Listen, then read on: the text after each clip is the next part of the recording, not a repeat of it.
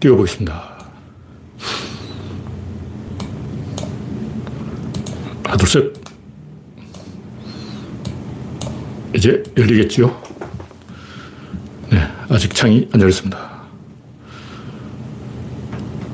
네, 창이 떴습니다. 네.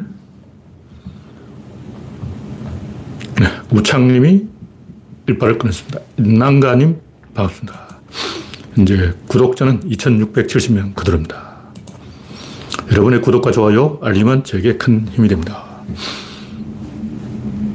화면에 이상이 있으면 댓글창에서 말씀해 주시기 바랍니다. 네, 오늘은 4월의 마지막 주 27일, 27일이요. 네. 27일 수요일입니다. 어저께는 봄비가 좀 왔다는데 서울은 별로 안 온 것 같아요. 남부지방에는 봄비가 좀 왔습니다. 박명희님, 포모님, 반갑습니다. 네.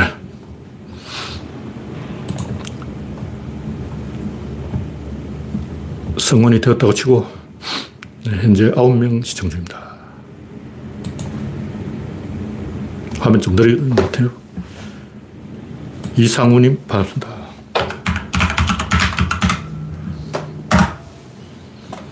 그래요님, 어서오세요. 네, 이제 20명이 되었다고 치고, 첫 번째 꼭지는 경줄 취임식 필요 없다. 제 옛날부터 하던 얘기인데, 우리나라 사람 특히 무슨 시계에 집착하는 것 같아요. 일제의 잔재이기도 한데, 권위주의죠. 사람들을 제압하려는 거예요. 말을 안 들으니까. 이놈 손들아, 말 좀 들어라. 이놈 화상들아. 얼마나 말을 안 들었으면 제압하는 걸 어, 보여주겠냐고. 군대 가면 그런 게 있어요. 처음에는 이 대장이 앞에서 나와가지고 막 시시덕거리면서 즐겁게 대화를 까다가 앉아도 이래서 200번. 단번에 제압돼요. 너희들은 갈 곳이 없어. 울어도 엄마한테 전화가 안 가. 어? 운다고 해서 아빠가 쫓아오겠냐고. 그러니까 초장부터 이 제압해놓고 심리적으로 굴복시켜놓고 이야기를 시작하는 거예요. 그래야 말이 편해요. 그렇게 안 하면 애를 먹여. 사소한 걸 가지고 계속 물고 늘어져서 진도가 안 나가는 거예요. 선생님이 학교에서 뭐 애들을 가르치던 모든 걸 철저하게 이 제압을 하는 게, 안 그러면 말이, 뭐 시가 먹히잖아요. 내 옛날에 일본 만화를 보니까 일본 만화가가 권총을 소지했다가 경찰에 체포돼서 교도소 생활을 한 3년 한 적이 있어요. 3년 채웠나? 3년 안 될걸? 하여튼 권총 소지 뭐 이런 거예요. 그래도 제가 많은데 총이 여러 자루 있었어. 그 양반 이야기 보니까 일본 교도소도 장난이 아니더라고. 하품을 해도 이 손 들고 드릴 말씀 있습니다 하고 이제 말해봐 하고 허락을 받은 다음에 말해야 돼요. 그냥 말하는 것도 안 돼. 지우개를 흘렸는데 그걸 주, 주어야 되는데 손 들고 있다가 이제 눈을 마주치고 그 다음에 말해봐 하면 지우개를 주어, 주어야 하는데 허락해 주시겠습니까? 하고 이제 허락을 받아서 그럼 지우개를 주어. 모든 행동을 허락을 받아야 돼요. 우리나라 교도소는 제가 어떤지 잘 모르겠지만, 하여튼, 이, 사람을 제압하려고 입학식, 뭐 졸업식, 뭐 결혼식, 온갖 식을 하는 거예요. 뭐 그 중에는 필요한 것도 있겠죠. 근데 21세기에 아직도 그런 원시인의 부족민 행동, 사람을 제압하려는 행동, 그걸 한다는 것은 부끄러운 짓이에요. 근데 후진국 가보면 그렇게 안 하면 안 돼. 다 이유가 있다고. 왜 저런 쓸데없는 교장 선생님 훈화를 아침부터 하는가. 그걸 하니까 그, 그나마 학교가 돌아가는 거예요. 교사한테 월급을 많이 주는 것도 아니고, 이 미국은 어떻게 하는지 몰라도 그만큼 또 그렇게 안 하면 다른 쪽으로 비용이 들어갑니다. 군대에서 그 줄바닥을 때리는 이유가 뭐냐면 돈 주려고 그런 거예요. 돈 많이 주면 말 잘 들어. 병사들 월급이 얼마 받느냐. 저는 처음에 8,700원을 받았는데 돈을 8,700원 밖에 안 주니까 말을 안 듣고 말을 안 들으니까 패는 거예요. 그러니까 패지 않고 말로 하려면 그만큼 힘들다는 거지. 그래서 후진국에는 제압할 방법밖에 없고 그래서 제압하는 거예요. 그래서 뭐 취임식, 졸업식 다 사람 제압하려고 하는 거예요. 비겁한 짓이에요. 후진국 행동이라고. 무슨 대통령 취임식이냐고. 참. 한심한 얘기, 한심한 얘기. 영국도 마찬가지인데, 아직도 왕이 있어, 왕이. 그 단두대 모가지 잘라버리지, 뭐하러 그 왕을 키우고 있냐고. 고양이를 키우는 애가 이해를 한다. 어. 다람쥐 키우는 사람도 있어요. 그것도 이해를 해요. 근데 정갈 키우는 사람이 있어요. 그건 조금 이해가 어렵지. 타란툴라, 독거미를 키우는 사람도 있어요. 근데 왕을 키우는 사람은 아, 너무 특이한 사람이야. 왜 왕을 키우지? 어, 고양이를 키우는 건 제가 이해를 합니다. 근데 왕을 키우는 것은 영국인들의 그 어, 독특한 기상천외한 수준 이하의 상식 이하의 행태다. 영국이 발전을 못하는 것은 과, 거의 영광을 잃어버린 것은 왕을 키우기 때문이다. 그런 얘기예요. 이것도 취임시와 똑같은데 인간이 그 쓸데없는 짓을 한다고. 비과학적이고 비이성적이고 주술 행동을 하는 거예요. 저 주술이죠. 우리나라도 왕 키우는 사람이 있어요. 박근혜 왕, 줄리 왕, 여왕도 있어. 남자 왕만 있는 게 아니야. 네.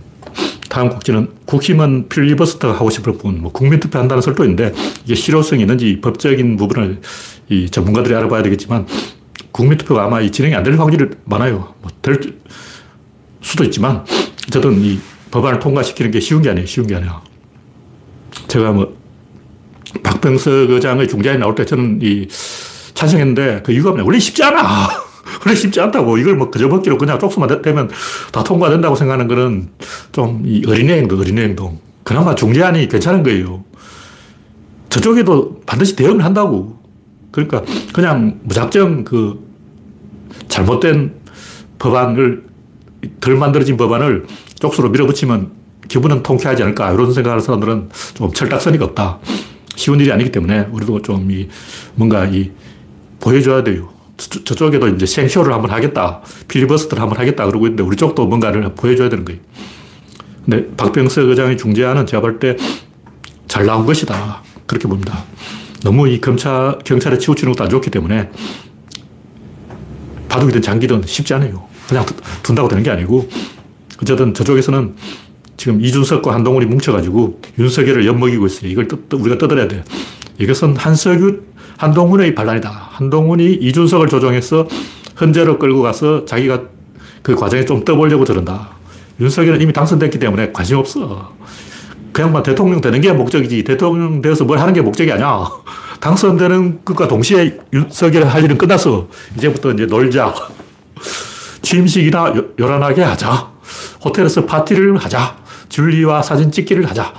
나무를 베자. 어, 외교 공간에 어, 나무를 베는 게 이제 윤, 이명박은 전봇대 뽑는 게 목표고 윤석열은 나무 한 그루 베는 게 대통령 된 목적이야. 한 그루, 나무 한 그루 베면 이제 할 일 다 했어. 5년 할 일 끝이야. 집에 가면 돼. 그래서 집에 가려고 막 국민투표 그런 얘기 하고, 하고 있죠. 그래서 제가 여기는 한동훈의 작품이 아닌가 그런 얘기입니다. 네. 살만한 인생님, 구한호님, YH님, 방미희님, 이혜성님 반갑습니다.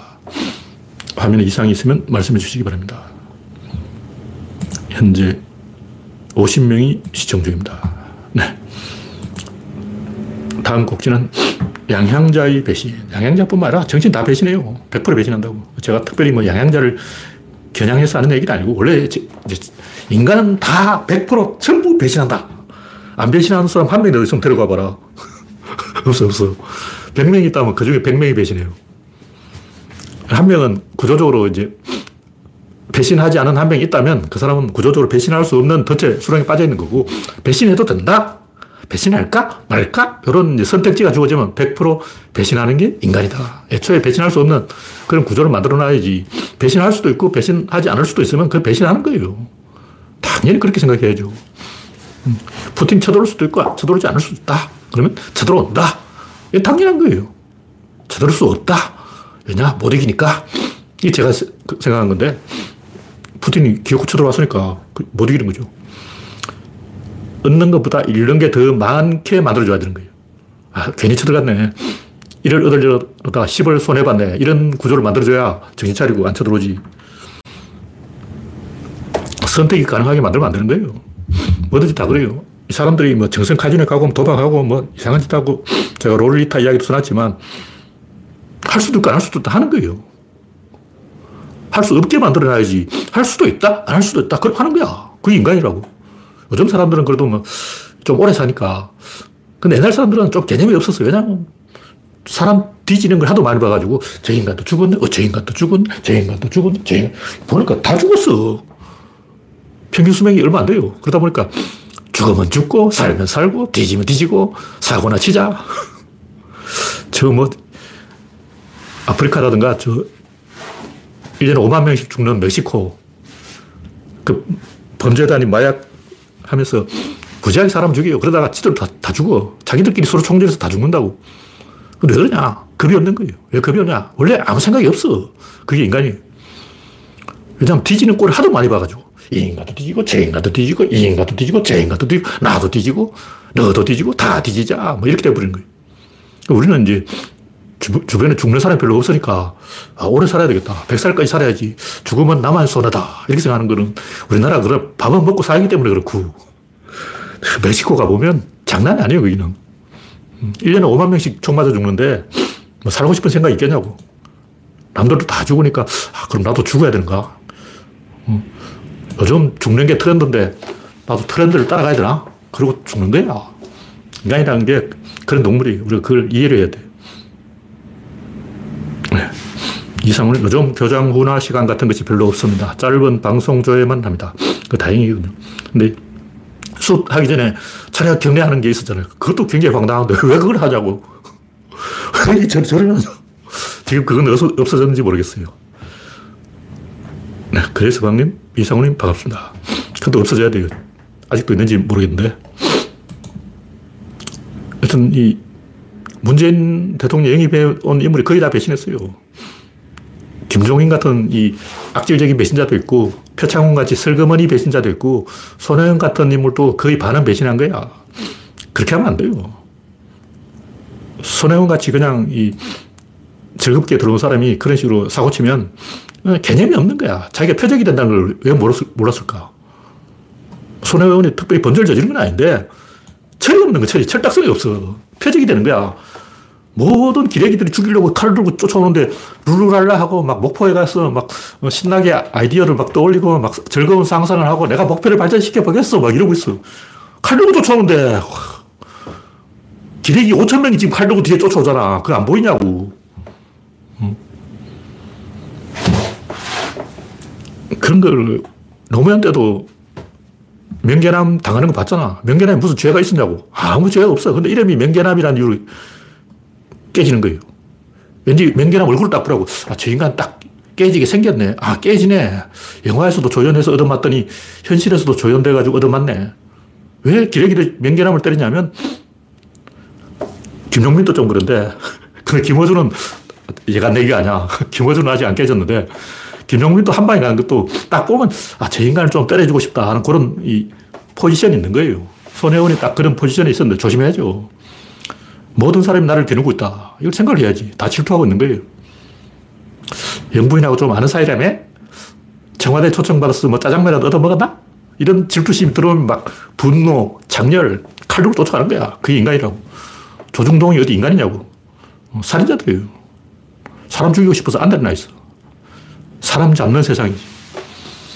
우리가 그걸 생각을 좀 했었는데, 그나마 그 운동권 출신들은 세력이 있기 때문에 신뢰가 있어서 배신 안 해요. 무능해서 그렇지. 김민석이 좀 배신했는데, 김민석 그 다시 돌아왔잖아. 우상호, 뭐, 이인영, 뭐, 이런 사람들, 음, 임종석 이런 사람들 그 배신 안, 했, 안 했어요. 그나마 운동권이 배신 안 하는 거야. 왜 그러냐. 세력이 있으면 배신 안 해요. 배신 안 하게 하려면 어떻게 냐면 모든 국회의원 건배지를 지역구에서 나와야 돼요. 전국구 없어야 돼요. 낙하산 타고 떨어지면 당선되자마자 차기 지역구 물색하기 시작하는 거예요. 4년짜리 그동 국회의원 졸업하고 뭐 할 거야? 그래도 백수 돼가지고 아기 봐야 되나? 당선되자마자 그날부터 이제 지역구 물색하고 다니는데 배신할 수밖에 없죠. 왜냐하면 야당에서, 다른 당에서, 야, 여기 좋은 지역구 하나 놨는데 한 자리 줄까? 이런다고. 제가 송호창을 한번 만나본 적이 있는데 괜찮은 사람이었어요. 아, 이 양반이 뭔가 대화가 되네. 잘 밀어주면 큰 정치인이 되기는 개뿔 안철수 닦아리 하다가 멸망했는데 왜 그럴까? 자기 지역구가 불안해서 그런 거예요. 그러니까 정치인이 개삽질을 하고 양양자가 배신하고 꼴통짓을 하는 것은 미래가 안 보이기 때문에 삭수가 안 보이니까 불안해서 그렇고 그 이유가 뭐냐? 지역구에서 안 밀어주니까 그렇다. 지역 기반이 없어. 그러니까 배신하는 거예요. 그 박지원은 박지원도 어떻게 배신하긴 했는데, 그래도 아직 우리 편이잖아. 박지원은 우리 편인가? 목포 사람들이 밀어줘. 목포에서 밀어준다고.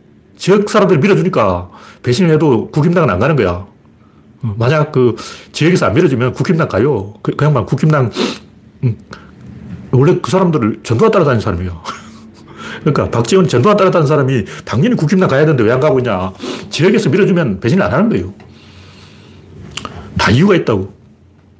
그래서 이 국회의원 공천 제도를 없애고 지구당 위원장의 자동 출마 그렇게 제도를 고쳐야 됩니다. 그러다가 이제 소선거구제 폐해는 석패율제를 도입하면 돼요. 그 외에도 뭐 여러 가지 방법인데 설명하면 길고 어쨌든 이 영양자, 박지현, 정동영, 윤미향, 권은희 이런 얼떨 뉴스 아저씨들은 공천하면 어떻게 될지 뻔히 견적이 나온다고 공천하기 전부터 아, 저 좀 리스크가 있네. 좀 위험하지. 외풍을 타겠구만. 사고 한번 치겠네. 내가 사고 한번 칠 거라고 찍은 사람은 다 사고 치더라고. 별로 관심이 없어서 그렇지. 조금 유심히 들여다봤다면 요 놈은 사고 칠 놈, 요 놈은 사고 안 칠 놈, 하나하나 다 찍어서 한 70% 적중시킬 수가 있어요. 100%는 아니고 한 70%는 맞출 수가 있어. 근데 조선시대도 청거제를 해가지고 지방에서 명망가를 공천하니까 전부 개양아치가 되어버렸어요. 청거제는 대실패야. 지방에 있는 숨은 인재, 제야의 숨은 어, 충신, 발굴하자. 발굴했더니 전부 개새끼야. 좀 괜찮은 사람 뭐냐? 성균관 유생 출신. 왜 성균관 유생 출신은 괜찮냐면 같은 학교를 다녔기 때문에 다 거부들이라고. 같은 반에서 공부했잖아. 그러다 보니 서로 신뢰가 있는 거예요. 근데 지방에서 올라온 애들은 자기를 믿을 사람이 아무도 없는 거지. 야, 여기 내가 낙동강 오리알 되는 게 한순간이구나 하고 쫄아가지고 그때부터 배신 들어가는 거예요. 조선시대 조선왕조 실력을 읽어보라고. 청거제는 대실패, 낙하산 대실패, 전국구 대실패, 총재의 그 뭐 영입 대실패. 근데 상김 시절에는 괜찮았어요. 왜 그러냐면 그때는 독재 시절이기 때문에 수많은 인재들이 제야에 많이 있었다고. 근데 지금은 제야라는 게 없어졌어. 제야에 괜찮은 사람은 이미 다 금배지 달았어. 다 뭐 구청장이라도 해먹고 있다고. 시장 해먹고, 해먹을 사람 다 해먹고 있다고. 근데 독재 시절에는 재능 있는 사람들이 전부 제야에 있었기 때문에 제야에서 인재를 어, 상김이 공천한 거죠. 그때 한 번 되는 거야. 딱 한 번 되는 거라고. 근데 지금은 어, 몇 세월이 40년 흘렀어. 그 사이에 쓸만한 인간들 다 썰어갔다고. 그래서 없 어요, 없어. 그래서 제야의 참신한 인재 이런 거 없어. 그러다 보니까 공천할 사람이 없으니까 뭐 치과 의사 이런 이상한 사람 공천하고 시민단체 출신 희한한 사람 공천하고 개판돼 버려. 자, 장개석 이야기도 했는데 장개석 양반이 굉장히 사람이 너무 착해. 그 자기를 배신한 사람을 용서하고 또 배신하고 또 용서하고 한 명은 16번 바꿨어요. 16번 친장, 반장, 친장, 반장, 친장, 반장. 그러다가 장개석이 망한 거예요. 배신자를 죽였어야 되는데 조조는 배신자를 죽였어요. 자기 친구도 죽였어. 허유.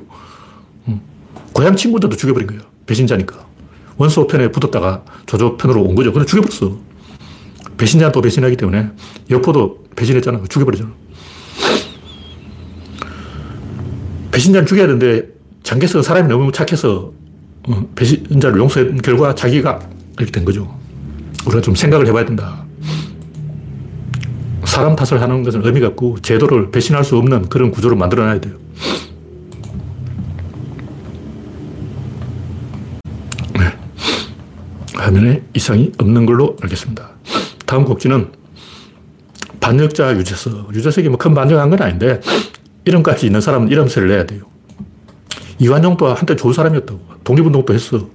독립운동, 독립문에 그 현판을 이완용이 썼다는 말도 있어요. 다른 사람이 썼다는 말도 있는데, 제가 볼 때는 이완용이 그 글자를 썼을 가능성이 많아. 이완용이 글씨를 잘 써요. 손석희도 좋은 사람이었는데, 스캔들 생기고 맛이 갔죠. 떠도는 소문까지 따지면 굉장히 뭐가 많아. 구린 게 많아. 그래서 손석희도 아, 이 털렸구나 싶어가지고 재발이 저려가지고 기붕하고 그 사건이 그렇게 된 거예요. 그때 손석희 행동이 좀 이상했어. 그냥 정면으로 대결하면 되는데 왜 김웅 그 사태를 돈으로 무마하려고 했을까? 김웅이 그냥 온 게 아니고 국정원하고 연결돼서 어 뭔가 이 딜할 걸 가지고 왔지 모른다. 속아 넘어간 거예요. 김웅한테 속은 거야. 그러니까 김웅이 약점 잡은 게 다른 건으로 또 약점 잡았을지 모른다. 온갖 약점이 다 있는 거죠. 뒤져보면 다 나와. 수석기도 털면 나오고, 강준만도 털면 나오고, 진중권도 털면 나온다. 근데 똥오줌을 가릴 만한 사람이 똥을 사질렀을 때는 댓글 칠해야 돼요. 내가 볼때 유재석은 방송 그만둬야 돼요. 이런 사람이 계속 방송 나오면 안 돼. 네, 다음 곡지는 마스크를 벗자. 확진자가 많이 줄었는데 안철수는 계속 국민을 마, 마스크 씌우고 싶어서 안달하고 있는 거예요. 네, 오늘 현재 내일 발표할 확진자가 5만 명 가까이가 되고 있는데 지난주보다는 2만 4천 명이 줄었어요. 어제보다는 1 2 0명이 줄고 그러면 6만 명 내일 한 6만 5천 명 정도가 나오지 않을까. 이건 적은 숫자인데 제가 이야기하는 게 뭐냐면 헌재가 노무현 대통령의 탄핵을 인용할까 인용하지 않을까 저는 인용하지 않는다. 현, 헌재가 기각한다. 박근혜 탄핵을 인용할까 인용하지 않을까 인용한다. 두 분 다 맞았어요. 어떤 헌재 판결 두 개를 맞췄어. 헌재가 판결을 어떻게 할지 대충 알 수 있는 게 헌재는 헌재 위상을 높이는 쪽으로 판결해요.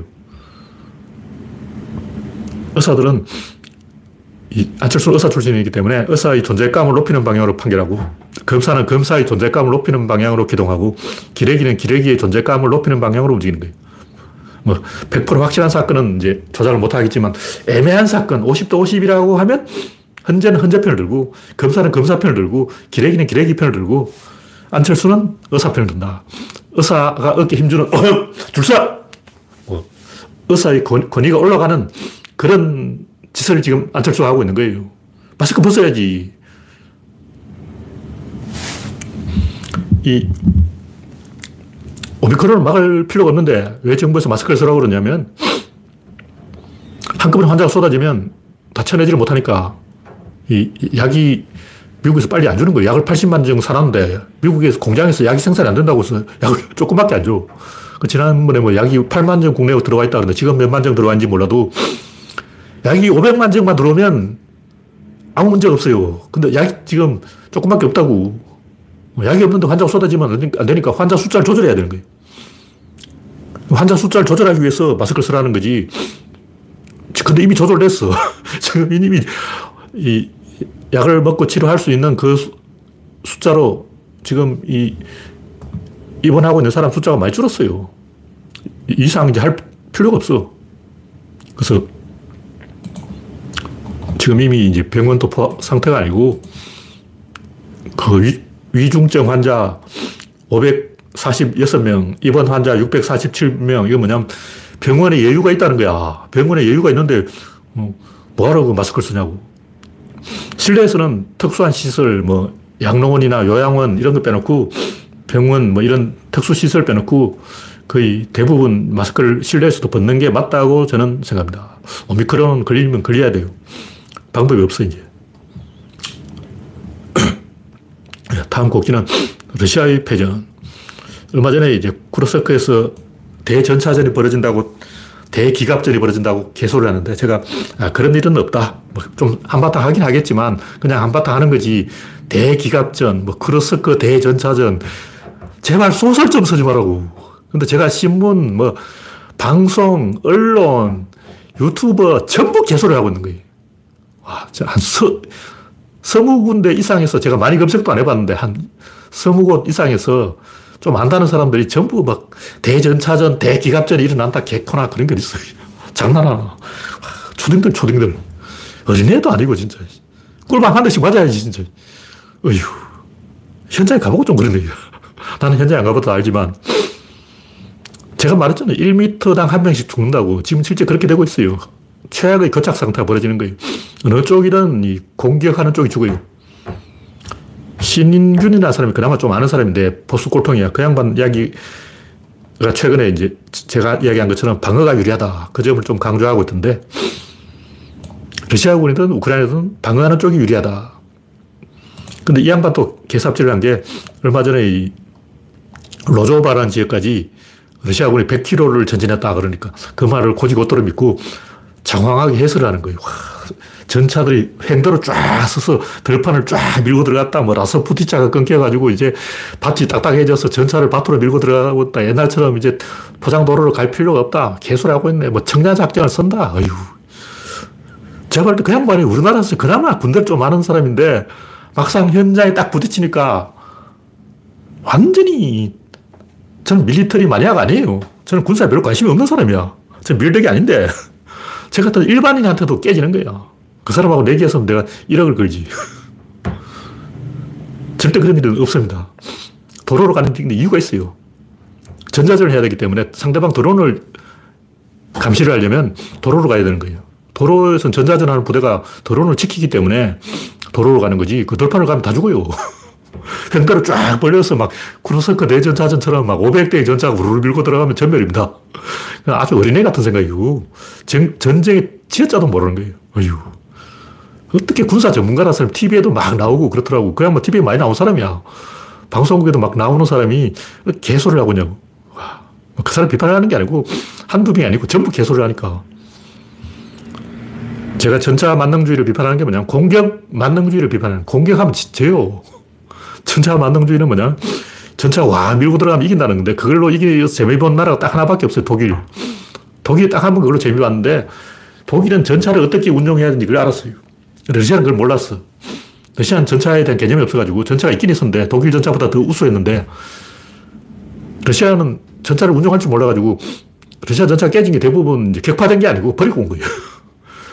그러니까 혼자 고립돼가지고 어 하다가 어 나, 나밖에 없네. 주변 오른쪽을 봐도 없고 왼쪽을 봐도 없고 자기 편이 없는 거야. 그래서 어 좋됐다 하고 전차 버리고 그냥 튀어버린 거예요. 그러니까 독일군은 전차를 한꺼번에 수십 대를 우르르 밀고 가야 된다는 걸 알고 있었고 러시아는 그걸 몰라서 혼자 가다가 고립돼가지고 그냥 전차를 버리고 가버린 거예요. 그래서 전차를 운영할 줄 몰란 거죠. 근데 왜 그러냐면 이게 저번도 이야기했지만 개인 확이냐 지원 확이냐 여기에 따라서 개념이 180도 달라집니다.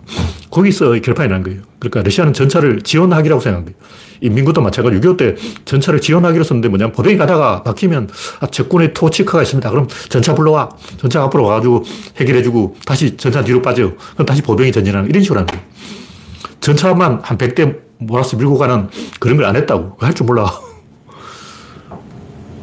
당시 러시아군은 이 포병도 운영할 줄 몰랐어요. 그 포병을 다 직사로 쐈어. 포병은 머리서 쏴야 되는데 가까이서 보고 직사로 쏘는 거예요.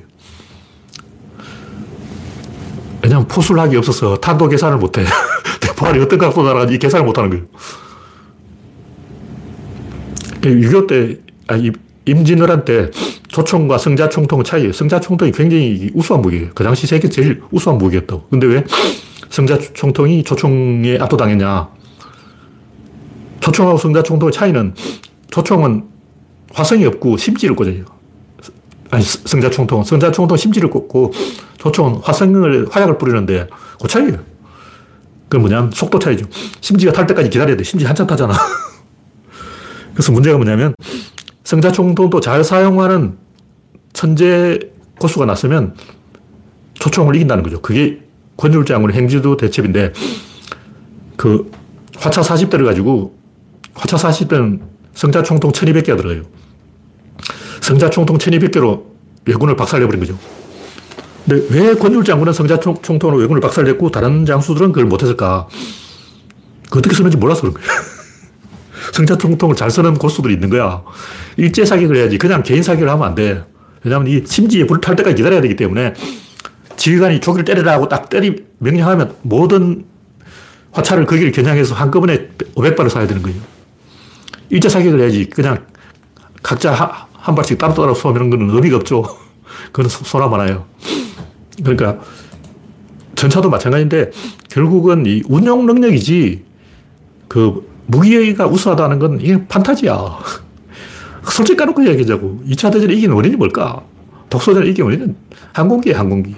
항공기 전력이 이 독소전 후반기에 가면 10대 1로 러시아가 우세해요. 그 러시아는 항공기 없, 아니, 독일은 항공기가 한 천 대밖에 없고 러시아는 만 대가 있는 거야. 그러니까 10대 1로 붙은 거죠. 물론 전차도 이제 독일은 한 800대밖에 없고 러시아는 5,000대가 있었는데 전차의 이 물량 차이도 있지만 제가 볼 때 핵심은 항공기, 항공기.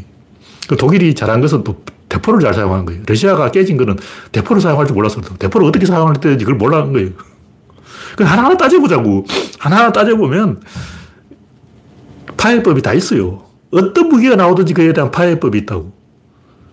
뛰어가지고 그 파해법을 몰라서 못한 거예요. 다시 말해서 조선군이 성자총통으로 초총을 충분히 잡을 수 있었습니다. 근데 변희중이 만든 변희중 화차 40량을 근육장군은 갖고 있었고 다른 사람들은 그 화차를 사용할 줄 몰라가지고 일제 사격을 할 줄 몰라가지고 어떻게 써야 되는지 몰라서 못한 거예요. 그리고 임지, 일본군 다 초총 들고 싸운 게 아니야. 초총은 주로 저격수들이 쓰는 거고 일본군이 대부분 그 창으로 싸웠어요. 그 활. 일본 활도 70m 안에서는 굉장히 강력해요. 조선 활은 한 300m 멀는 멀기는 1000m까지 날아가는데 애기살이라고 해서 1000m까지 날아가는 게 있어. 그렇게 일본군이 조총으로 이겼다는 것은 지질이 아닙니다. 명나라가 대포로 이긴 게 아니에요. 그 당시 이제 조선의 편전, 명나라의 대포, 일본의 초총이 백중세였다. 세 나라의 무기가 다 거의 삐까삐까했다. 이런 기록이 있는데 일본 조총으로 이긴 건 아니고 조총은 주로 저격용으로 쓰고 기병 돌격을 할 때 그걸 파해하는 파해법으로 나온 거예요. 조선군이 신립장군이 기병 6천 명을, 수백 명을 기병 돌격을 하면 그걸 어떻게 깰 것이냐. 아, 조총수 앞으로 나와. 얘들이 기병이 돌격할 때 그걸 깨. 그럼 기병 돌격 깼습니다. 그 다음 뭘 깨. 그럼 조총수 저 뒤로 가 쉬어. 그 다음 창 들고 오는 거예요. 그 대부분 조선군이 일본군의 창에 맞아 죽었지 조총에 맞아 죽은 사람은 이순신 장군, 황진 장군, 이런 유명한 장군들이 조총에 맞아 죽었어요. 사병들은 조총에 맞아 죽은 게 아니고 창에 찔려 죽은 거야. 결론은 제가 하는 얘기는 뭐든지 다 파해법이 있기 때문에 이 전차 만능주의 이런 황당한 생각에 속으면 안 돼요. 다 깨는 방법이 있어. 띠에서 지는 거야. 네, 다음 곡지는 일본의 몰락 이유.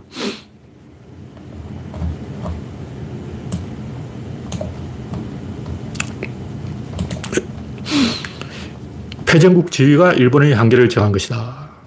뭐, 다른 이유도 있지만, 일본 잘 나가다 좌초된 게 소부장에 집착한 게 제가 보기에는 영어가 안 되니까 대인 관계를 안 해도 되는 카탈로그만 돌리면 돼요. 공장에서 물건을 만든 다음에 각 기업에다 카탈로그를 돌리는 거야. 팜플렛을 돌리면 알아서 주문이 와요. 그러니까 막 TV 광고할 필요도 없고. 옛날에 일본 제품 광고를 좀 했는데 요즘은 어, 코카콜라는 아직도 광고를 하는데 일본 제품은 광고를 별로 안 하고 우리 삼성이 더 많이 하더라고. 세계 광고 시장을 삼성, LG가 먹여 살리고 있어. 도요타는 좀 광고를 하는지 모르겠는데 그러니까 얼굴 마주치는 장사를 안 하려는 거예요. 그 이유가 뭘까? 일본은 평판 공격이 너무 심해요. 무슨 얘기냐면 우리는 그냥 수출만 해서 돈만 잘 벌면 된다 이렇게 생각하는데 일본은 일본 국내 소비자를 절대 무시하면 안 됩니다. 회사를 공격하는 거야. 그리고 이지매를 하는 거예요. 그래서 일본이 물가가 안 올라간 이유가 어떤 회사가 제품 가격을 요만큼이라도 올리면 사방에서 공격이 들어와요. 물어 뜯는 거예요. 그 일본 사람은 또, 아, 일본 소비자가 중요하다. 해외 시장은 중요한 게 아니야. 일본 국내 시장 중요한 거야. 이런 사고방식에 빠져 있어요. 왜 그럴까? 그게 바로 옛날 봉건주의. 봉건 영주들은 이, 영지 안에 국민들을 먹여 살려야 되기 때문에 그런 생각을 하고 회사를 키울 생각보다 요걸 안 먹어야 되겠다. 평판 공격 무서워.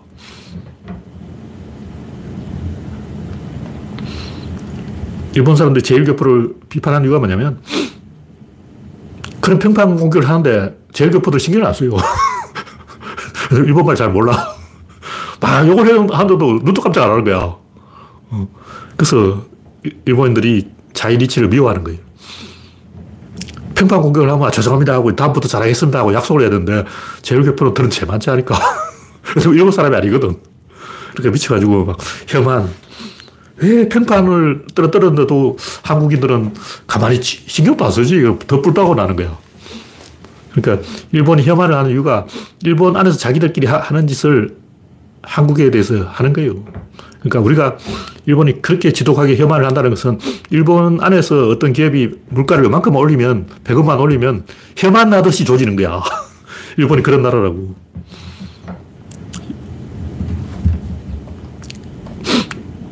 패전국지가 그 일본의 한계를 정한 것도 맞고, 일본의 그런 특수한 문화, 그, 그 문화가 발목을 잡는 것도 맞아요.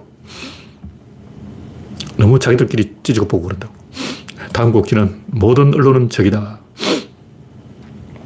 네, 얘기하다가 시간을 너무 많이 써버렸는데 제가 얘기하는 것은 공정한 언론은 원래 없고 역사적으로 있어 본 적도 없고 언론이 공정할 이유도 없고 공정 타령 그 자체가 개소리예요. 무슨 어느 줄 공정이냐고.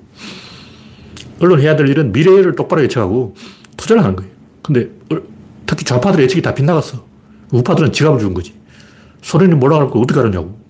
우파들은 소련 망해라, 망해라, 망해라 그러다가 망하니까 말해, 말이 맞지 이러는데 좌파들은 소련 안 망한다, 안 망한다 하다 망하니까 벙쪄버린 거예요. 옛날부터 제가 비판했지만 한결의 예측이 맞은 게 하나도 없어. 한결은 항상 틀린 예측을 하는 거예요. 자기 희망사항을 그냥 예측해버려요. 그게 뭐냐면 소인배의 권력 의지라고. 세상이 돌아가는 것은 흐름을 타는 거지. 지갑 줍는 거지. 억지로, 어, 나를 갖다 맞추면 안 돼요. 대표적인 게 뭐 신식민주 여독하면서 우리가 미국의 식민지가 된다 개소리하고 있는데 종속 이론. 개삽질을 하니까 욕을 얻어먹는 거예요.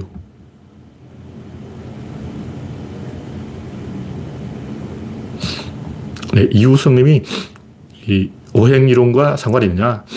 네, 상관이 없습니다.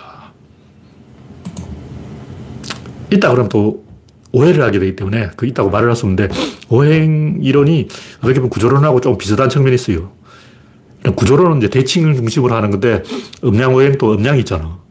그러니까 구조론은 다섯 개의 대칭이 있어요. 질의 대칭, 입자의 대칭, 힘의 대칭, 운동의 대칭, 양의 대칭이 있는데 음양, 음양, 음양, 음양, 음양. 오행하고 비슷하네.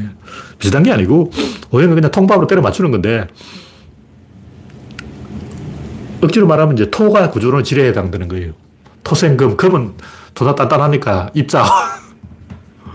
금생수, 물은 이제 수력 발전, 힘이 있으니까 구조론 힘. 그 다음에 이제 수생목, 목은 나무인데 나무는 자라니까 운동. 그 나무를 불태우면 이제 연기가 되는데 이건 좀 양 비슷하다. 억지로 갖다 붙이면 이제 말이 되는데 이거는 이제 이런 걸 견강부회라 그러죠. 견강부회. 개소리입니다. 근데 이제 비슷한 부분이 좀 있으니까 점쟁이가 이 통밥을 쳐도 좀 맞추는 거 아니에요. 점쟁이들이 그냥 맞추는 게 아니고 다 이유가 있어요. 제가 토정비기를 봤는데 제가 이제 우리 동네 아줌마 토정비기를 다 봐줬어요.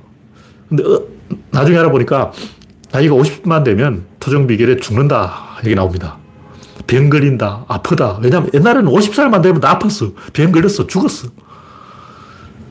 그러니까 토정비결이 딱 보면 요즘은 이제 50살이 돼도 멀쩡한데 옛날에는 50살 되면 다 죽었기 때문에 나이가 50살이 된 사람이 토정비결을 보면 아프다. 죽는다. 이런 게가 나옵니다. 그러니까 점쟁이들도 반은 맞춘다니까. 통밥으로 맞추는 게 있어요. 그러니까 오행도 통 밥으로 약간 맞추는 건데 개소리고 진지하게 이야기할 건 아니다. 그런 얘기죠.